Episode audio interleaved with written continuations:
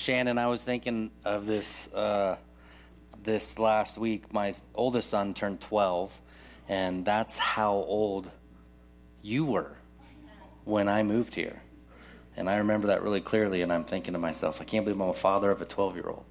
It's crazy. Hey, welcome to Sierra Bible Church. My name is Jesse, uh, part of the pastoral team. Welcome. If you don't have a Bible, raise your hand. Brad will uh, hand you one. We're going to be in Mark chapter 9, verse 14 is where we're starting. So if you could turn to Mark chapter 9 uh, and go to verse 14, I'll add to uh, the announcements that Amy just shared. Obviously, there is a lot going on in our church. We say this every week. So please download the app if you haven't done so. Uh, that's the easiest place to register for events.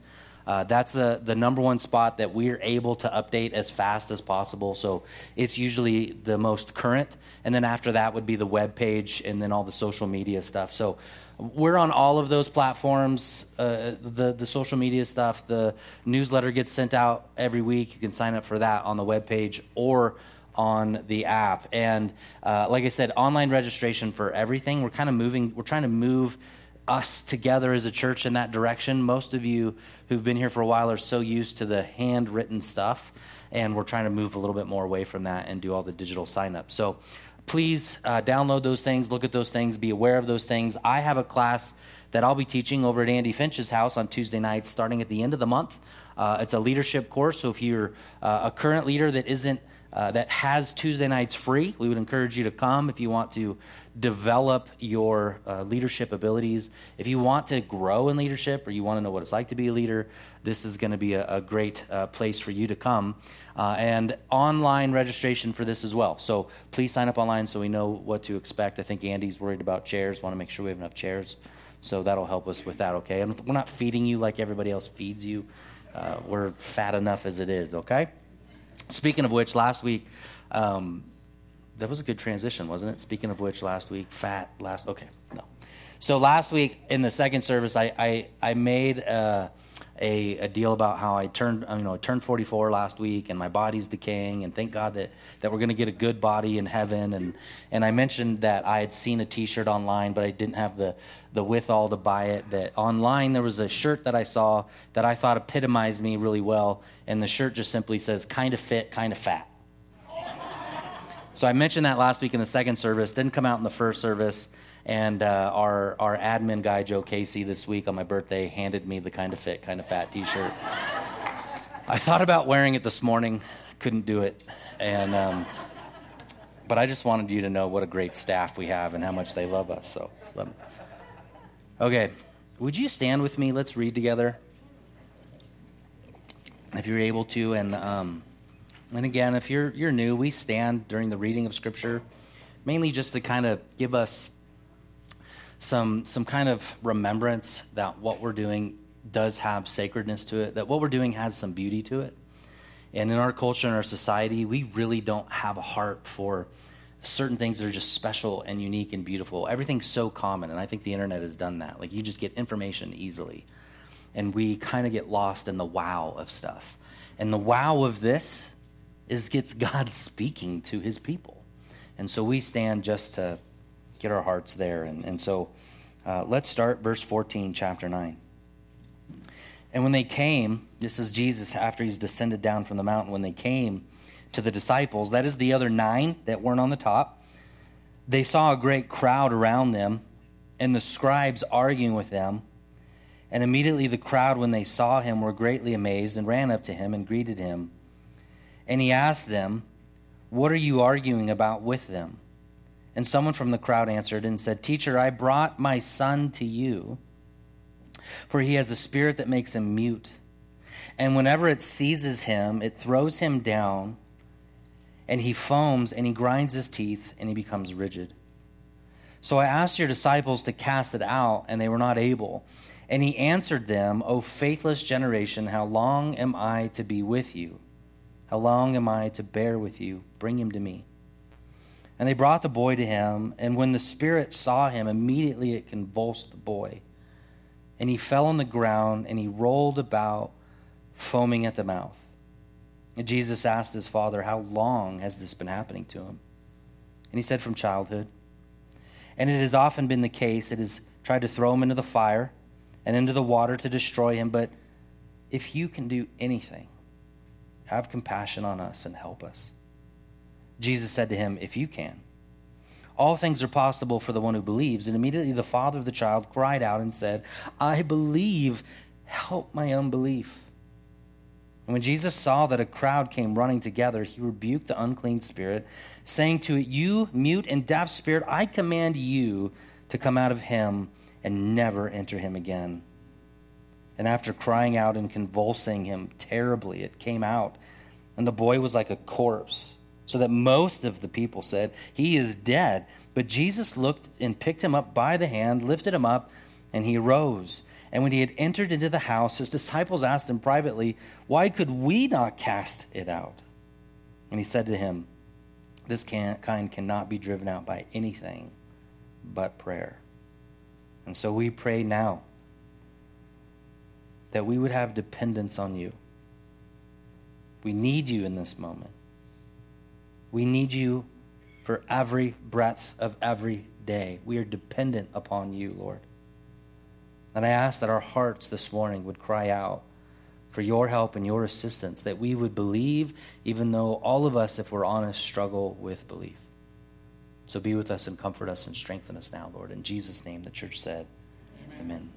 Invite you to be seated. Well, remember, this has been a, a gospel, this has been a book that I think has just some depth to it that that shows the splendor and the majesty of not only Christ, but, but how God has ordained Scripture. The way that Mark has layered things and fit things together to speak to the church, to, to minister to his people. In many ways, I know for me as a student, in the last several months of studying this book, it have left me in awe of just really how tremendously great Jesus is. What we saw last week as we saw Jesus took his inner circle of Peter, James, and John. And so we see that even out of the 12, that Jesus knew or, or had a select few, a smaller group, that he was going to be a little bit more dependent upon for the growth of the church. As you know, later, Peter would be told, upon the church. I'll build it upon you, the rock, Peter. I'm going to use you, is essentially what God said. And so Peter, James, and John go to the pinnacle. On top of that mountain, there is a transfiguration in which we literally see the inner being of Jesus revealed to these men.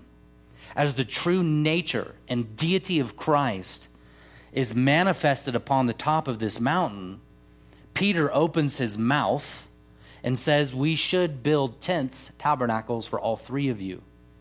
Peter knew that this was a spiritual high a moment atop this mountain where, where God had manifest himself, yet Peter didn't know exactly what was happening. He still was with misunderstanding. He was putting Elijah and Moses, who were also transfigured on that mountain, on the same level as Christ. Jesus obviously does not allow the tent uh, to be erected, any of those tents to be erected. Instead, he has another message for the disciples. The mountaintop moment is important. It shows us that Jesus is the better Moses, he is the fulfillment of the prophets, uh, he is the fulfillment of Elijah and all of the law within Moses. He fulfills all of these things. He's better than Elijah, he's better than Moses. And then, in this passage, where we're at in verse 14, Jesus has led Peter, James, and John down the mountain, and upon the revival uh, of the arrival at the bottom of that mountain, what they find is a demonic boy. The contrast cannot be lost on us between that which is on top of the mountain and that which is at the bottom of the mountain. I mean, let me just use one for a moment. We're going to tease these out through the rest of uh, the discourse this morning. But if, if we just pick one, on top of the mountain, the Son of God is glorified. Jesus comes face to face with, God the Father, essentially.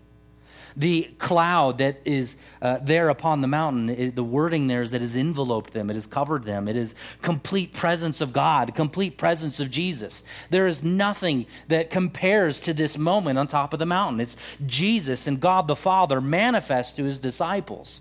At the bottom of the mountain, by contrast, Jesus no longer face to face with God the Father, but now face to face with Satan himself. From light down into darkness. Now, the purpose of the story is important. I think that, that, that, we have to understand that, that in contrast, mountaintop experiences are good. Right, I did youth ministry for several years. And in youth ministry, I noticed that junior high students and senior high students typically leaned heavily on experience. Right? Their minds are still developing, their hearts are still developing, they're maturing. Uh, and so they, they like the, the kind of excitement that comes with, uh, you know, youth events and someone actually mentioned to me the other day, you know, we're trying to revamp the building and all this stuff, make it all nice. And you, some of you can look around. You can see there's carpet on the side of the walls. Maybe you've never noticed. Or maybe you have, but someone told me the, the other day, like, it's ugly, we should take it down, it's time to replace it. And uh, do you know why that carpet is on the wall? Because when I did youth ministry, we were putting holes in the wall every week. You remember, Andy? This is a true story. There's plywood behind that carpet. So youth students wouldn't put holes in the wall. Now, can I just say, uh, I, I got to hurry up and say this because otherwise I'm going to leave the message behind. But can I just say, I love the heart of the church where it says, hey, instead of we're putting holes in the wall, we should have the kids no longer play rough inside the sanctuary. Instead, the philosophy was, we're putting holes in the wall. We love kids. What's the solution? We'll put up some plywood and hopefully kids won't put holes in the wall. You understand what I'm saying? The difference between, you understand what I'm saying? Nothing's sacred. People are sacred. God is sacred. And, and I'm just saying the philosophy I think is wonderful. We're going to keep it. So, as Jesus is going down the mountain, he's teaching the disciples by the way of also teaching us, and I think teaching those who are younger, that you have to at some point at some point, you have to put junior high church away. At some point, we have to have some maturity about the things of God. At some point, we have to have an understanding and a discernment about the things of God. Ultimately, what I think this passage is about for us this morning is our desperate need for Jesus, our desperate dependence for Jesus in ministry. Because you're not going to have mountaintop experiences all the time. Now, I don't know when things are going to start to feel a, a, a, little less oppressive and a little less stressful for us.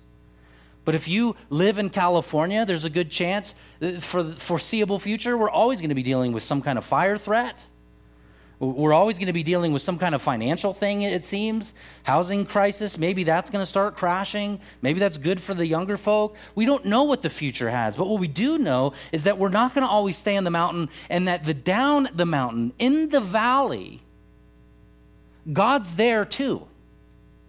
Jesus is in the midst of the pain and the suffering and the hurt. He's there.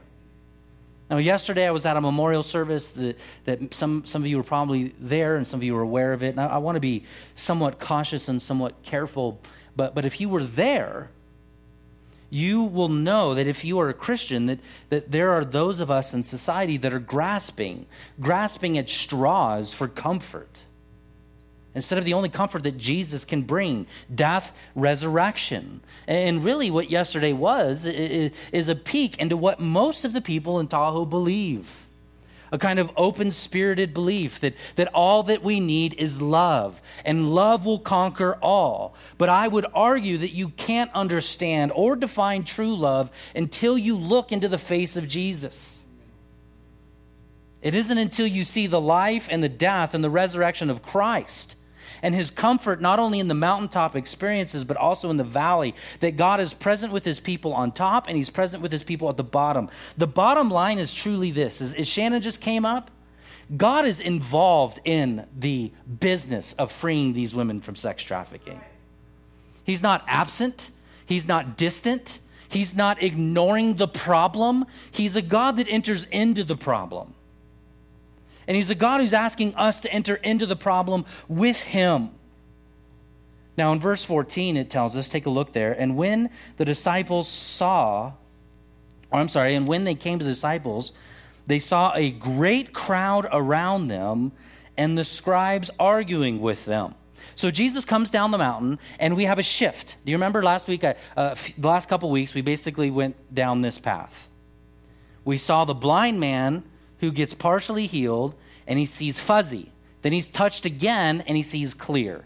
And I, I, made a point how the illustration of that man from seeing fuzzy to clear is also the same truth for us as Christians. We're constantly moving from fuzzy to clarity. That is the growth process. And then Jesus manifests himself and he shows himself to his disciples so they can clearly see who Jesus is. Everything we talked about last couple weeks, we're all about seeing Jesus. But in this moment, you can't help but see, if you've looked at the text closely, we move from seeing to now hearing for our Lord. As Jesus comes down the mountain, he hears an argument. That's the first thing we see. Between who?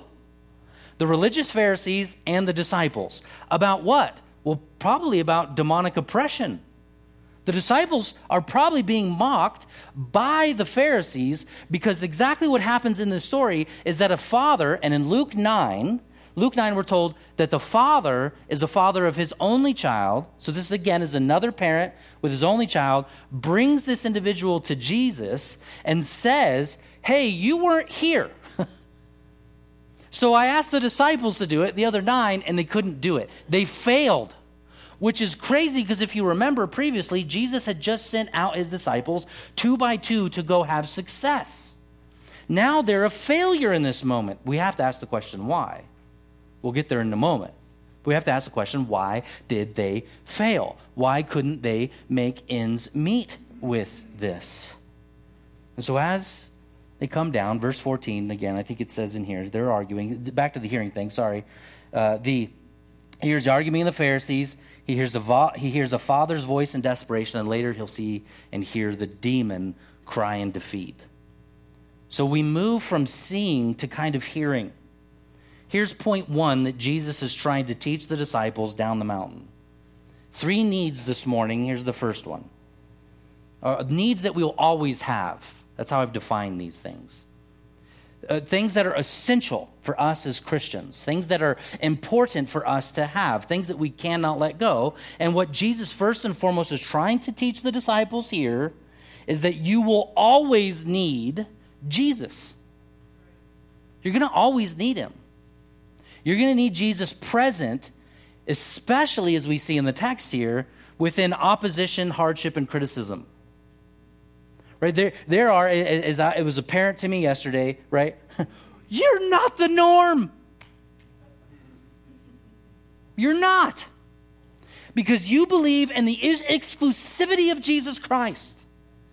You believe in the fact that, because this is exactly what Jesus taught I am the way, I am the truth, I am the life. No one comes to the Father except through me. That's biblical teaching.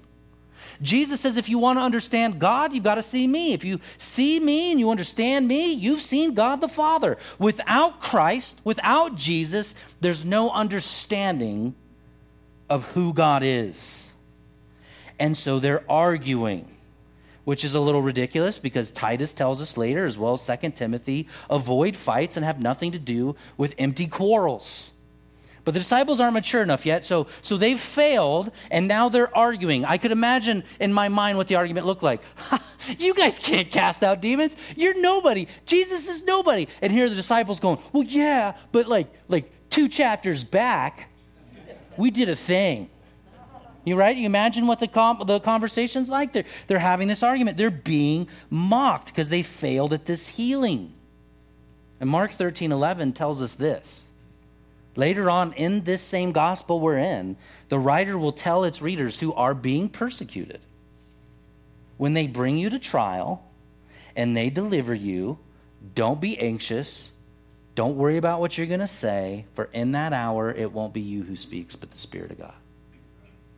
What is this passage in Mark 13 essentially saying? Dependence. Uh, let me make sure I'm being clear at why I've labeled the message the way that I have. Right? The necessity of need, the necessity of Jesus. We're always going to need Jesus. We always have to attach to Jesus. What does Jesus say at the end of the passage? Go ahead and look at verse 29.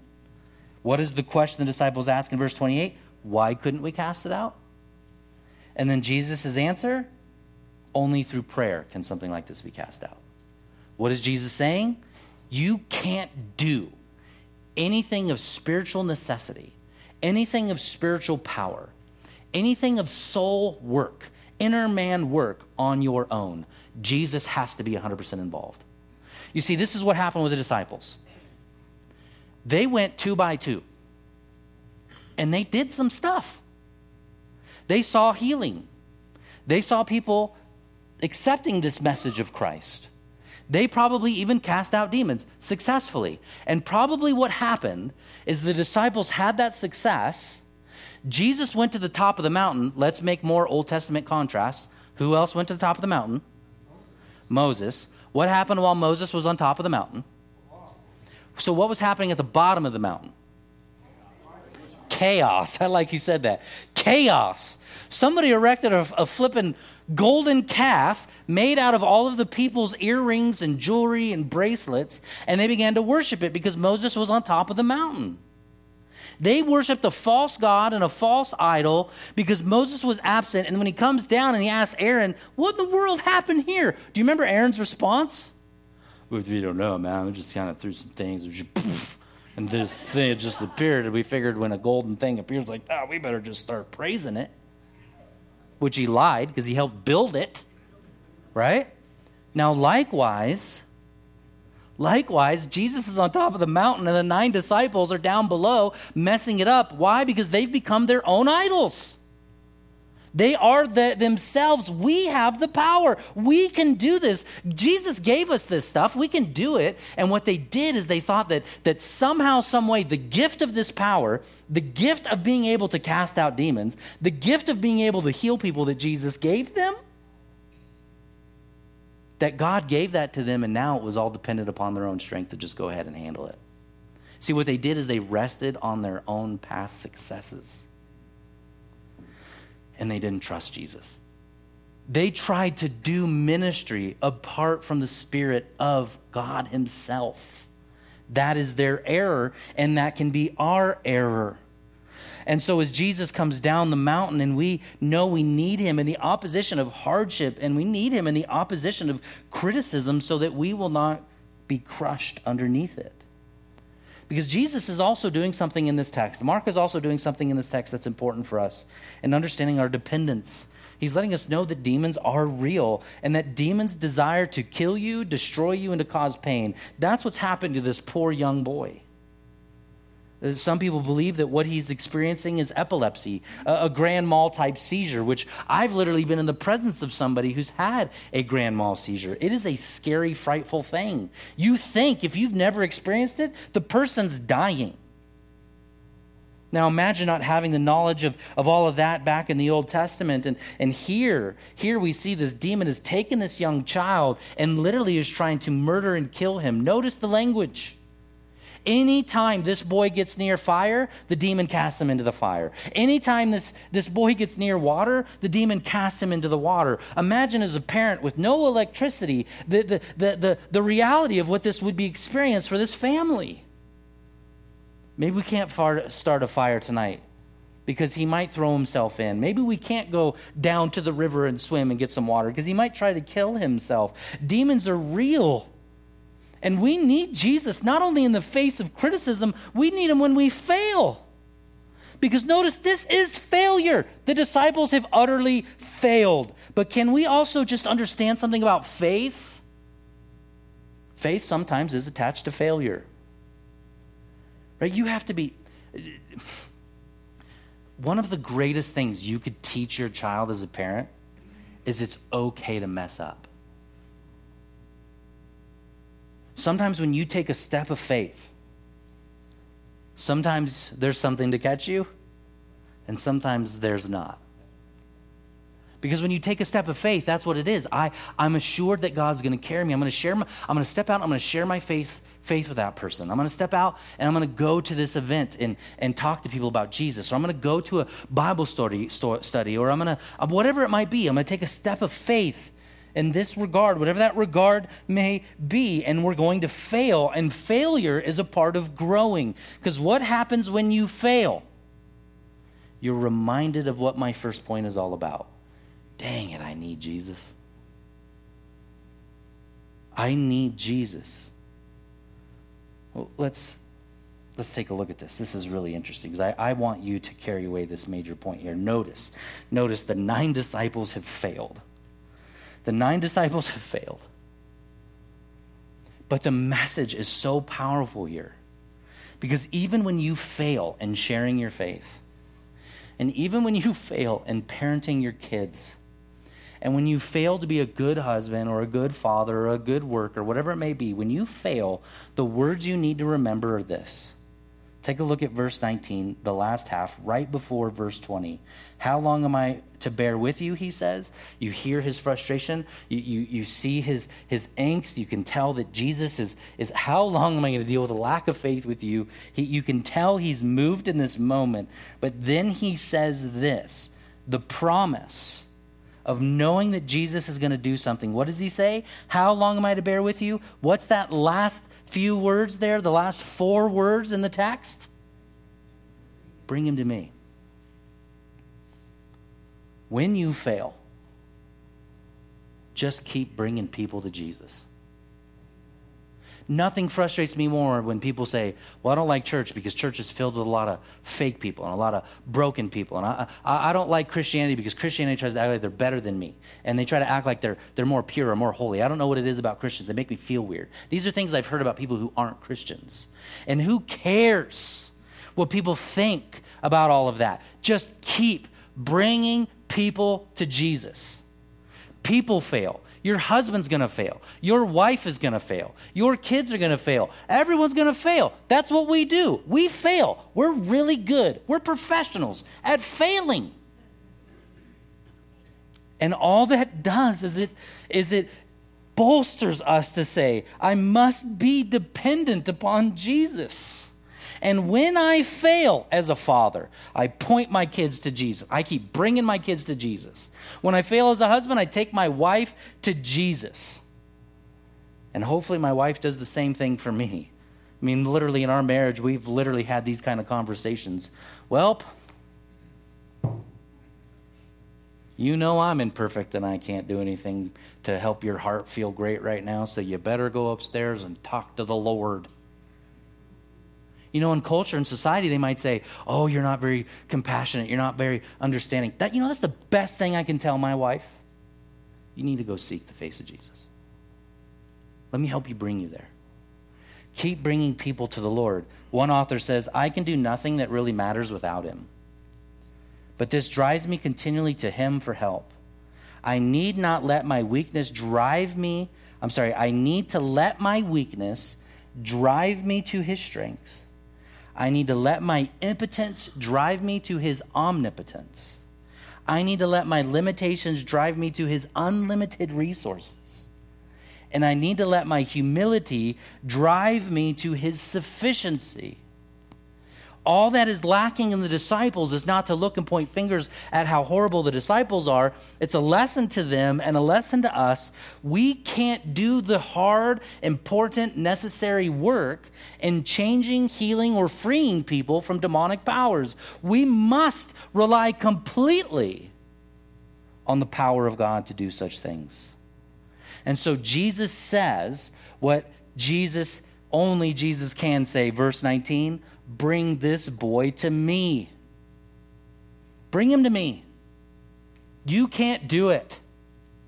My job on a Sunday is to bring you to Jesus, to send you to Jesus. And, and, and here we see this exasperation inside of the Christ, but then he keeps pressing in. Look at verse 19. Look at his emotions here. How long am I to bear with you? Bring him to me. And so they brought him they brought this boy to Jesus. Notice again, we're seeing another theme of another person bringing another person to Jesus. Right? If you remember seeing this, the, the, the man lowered into from the roof into the room with Jesus. There was a group of men who did that. We've seen others brought to Jesus by other men. This is our job. Now, lastly, what else do we need? Look at verse 19. Let's read again together. Um, I mentioned last week, too, how my eyesight was getting bad. And uh, I went and uh, I only say that because I'm having a hard time reading the, my Bible right now. Uh, good news I have new glasses coming. So, uh, I mean, this is getting bad. And he answered them, Oh, faithless generation. There's a faithlessness here.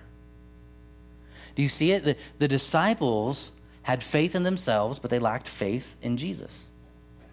So Jesus now says, okay, faithless generation. There, there is no faith in you. This is my second point this morning. Not only will you always need Jesus, you will always need faith you are never going to live without being reliant upon that word. What is faith? The assurance of things unseen, right? It, it's the assurance of things hoped for, the conviction of things unseen. And the last couple years, this is a word for me that, that I, has just kind of been reawakening. You know, as a Christian, when you've been saved long enough, certain words start to lose their meaning. That word faith is becoming something more important to me as a Christian because faith is reliance upon God, knowing, knowing that you don't have it all worked out and you can't do it on your own, but He's going to work it all out. Parents, do you have faith, not in your parenting but in the grace of Christ. Husbands, fathers, where's your faith? It has to be in the Lord, right? What, what does Second Corinthians say? Walk by faith, not by sight. Hebrews 11 says, without faith, it's impossible to uh, please Jesus. Later, Jesus will say, Because of your little faith, I say to you that if you do have any kind of faith, you can move mountains. The key to our faith is not the depth of our faith, but the direction of our faith. I've said this before. It's not about the size of the faith, but where the faith resides. Here, it's not the depth of that faith, it's the direction of the faith. Look up. And where is this father looking? He knows the nine can't do it. Who knows what the Pharisees have done? They're, they're, they're not even worried about the humanity of this boy or the father. They're too busy arguing with the disciples about their failure. Everyone in this moment, except for Jesus, has lost the reality that this little boy is in need of healing. This little boy needs somebody to embrace him. This father, man, he needs a hug. Doesn't he? And instead, the nine are over there going, No, no, no, we're legit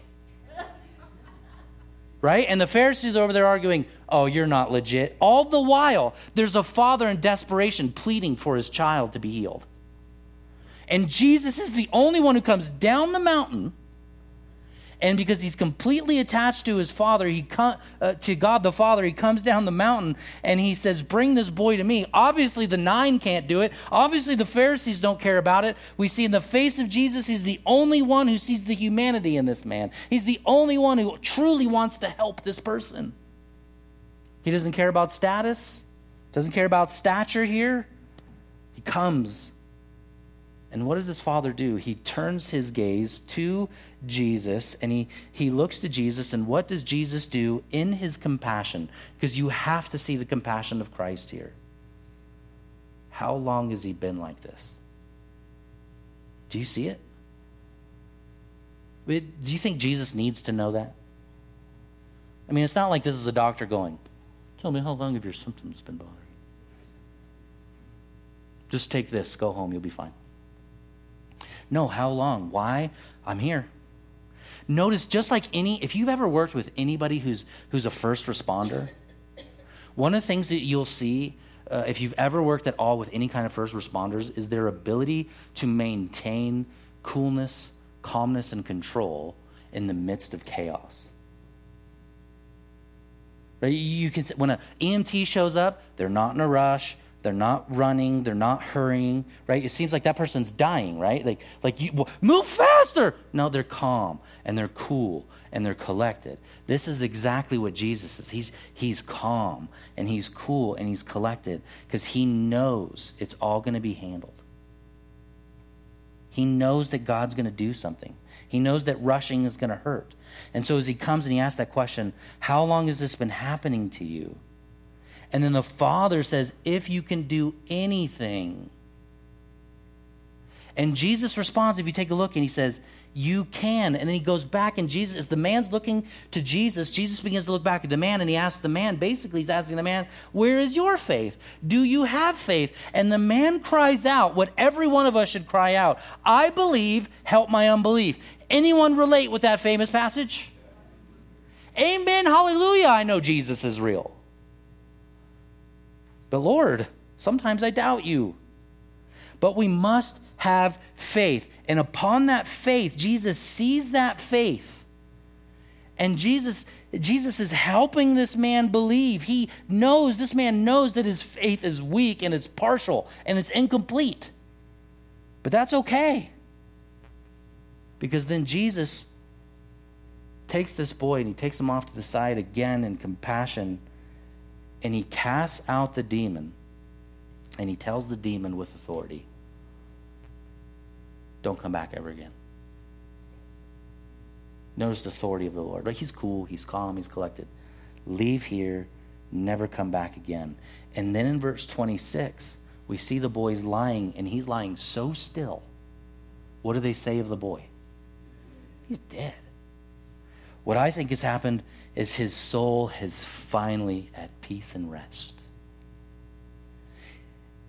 But you also, at the same time, in verse 26 and 27, can't help but see that Jesus is going to hammer home the gospel as the Bible always does.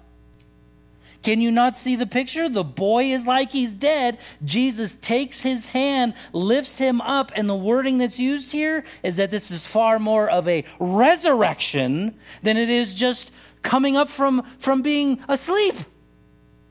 Do you see it? The boy is dead. The boy is alive. Why? Because Jesus has taken him by the hand and resurrected him. Again, our need for Jesus and our need for faith are always there, they'll never cease. Faith, we're told in Scripture, brings blessings to us. It pours water on the enemy from Ephesians chapter 6 and ultimately brings victory. Faith is the thing that opens up the door. Okay, lastly, then boys healed. They go into the house, right? You, can see it. Jesus, this is the, this is the per, perfect pastoral moment. If you're looking to lead and shepherd and pastor, Jesus is the one to look to. He privately takes this teaching time aside. He's about to rebuke the disciples because the disciples then ask the question, and I'm appreciative of the fact that they're willing to learn and be told what they've done wrong. They ask a hard question How come we couldn't do it? How come I couldn't do it? And it's because they've missed the point of being dependent upon the Lord. And that's why Jesus says you need to pray.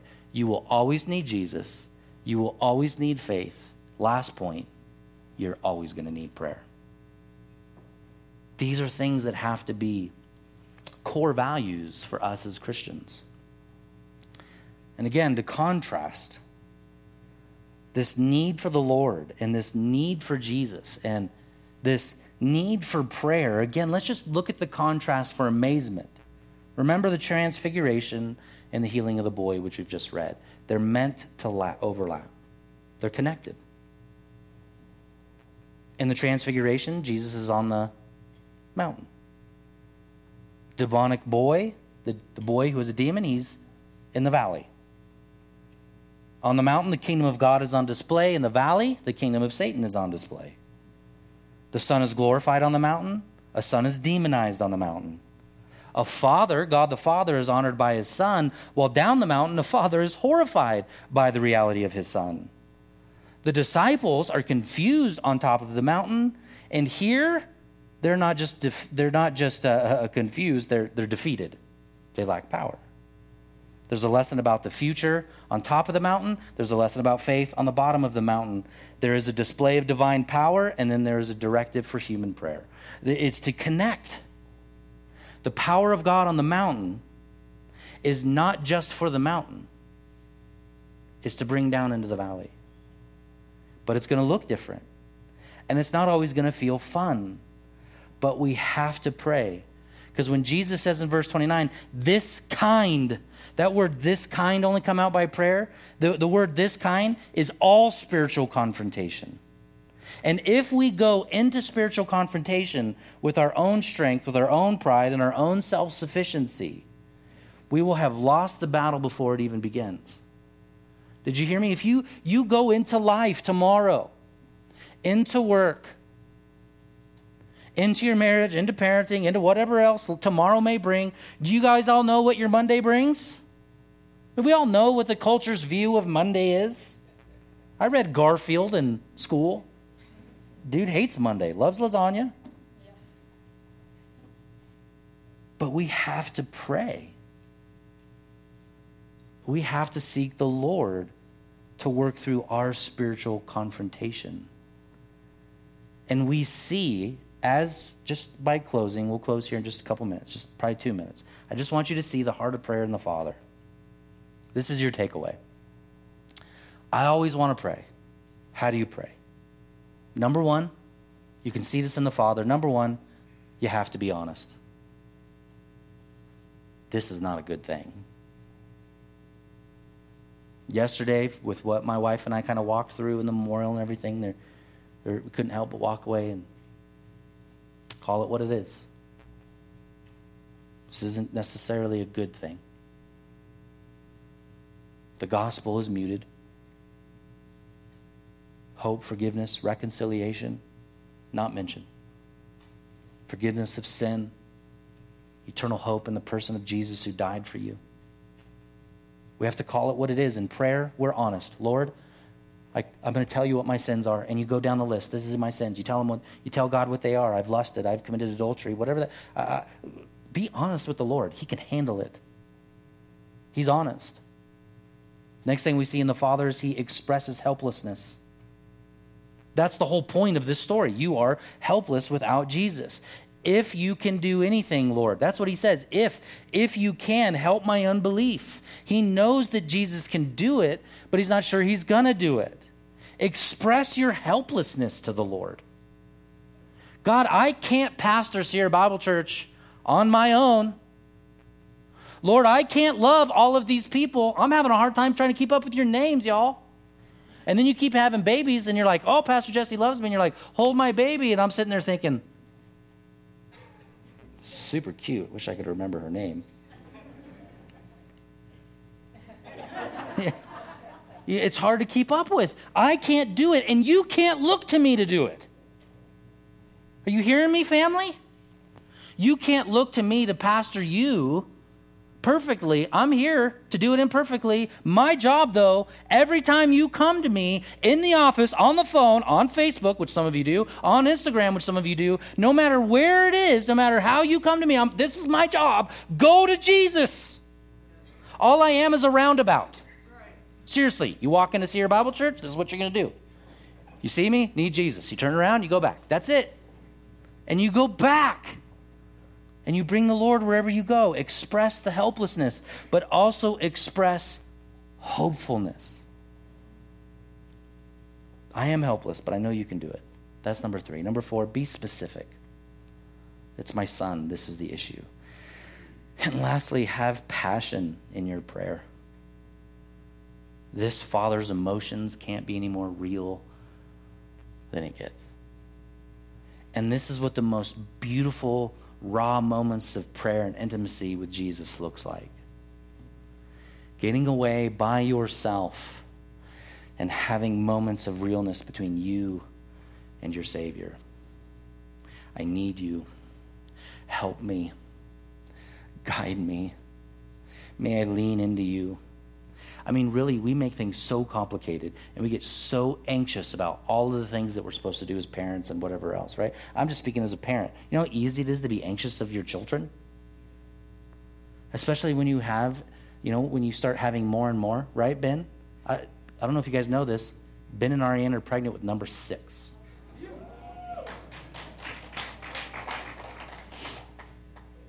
those claps will support you the rest of your life.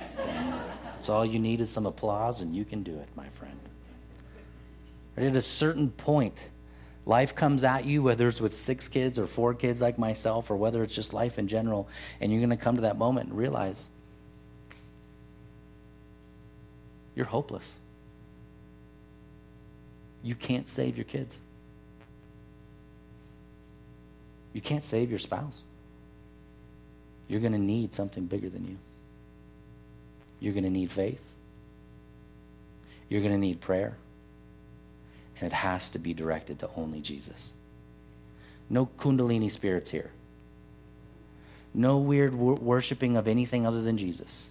Because our worship, the enti- if you, and I'm sorry if you disagree with me this morning, but you just need to know this entire book tells you that if you worship other thing, anything other than God and Christ, you're going to end in a bad spot.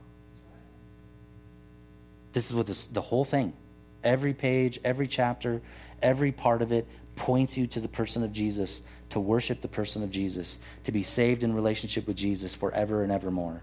And that you and I, who all believe in Jesus, we will go to heaven and we will sit with Jesus because of our faith in Jesus, and we will dine together, and we will eat together, and we will dance together, and we will sing together, and we will rejoice together, and we won't cry, and we won't worry, and we won't have shame or guilt. We'll have perfect presence with Jesus on the mountain.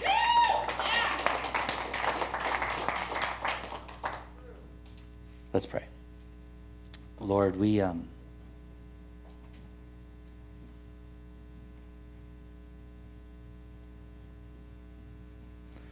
we come before you again.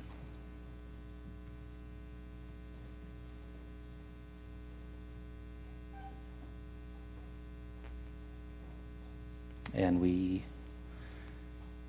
maybe just me, Lord, just in a place of, of almost not having the right words. And maybe that's exactly what you need in the moment or you want in the moment, Lord.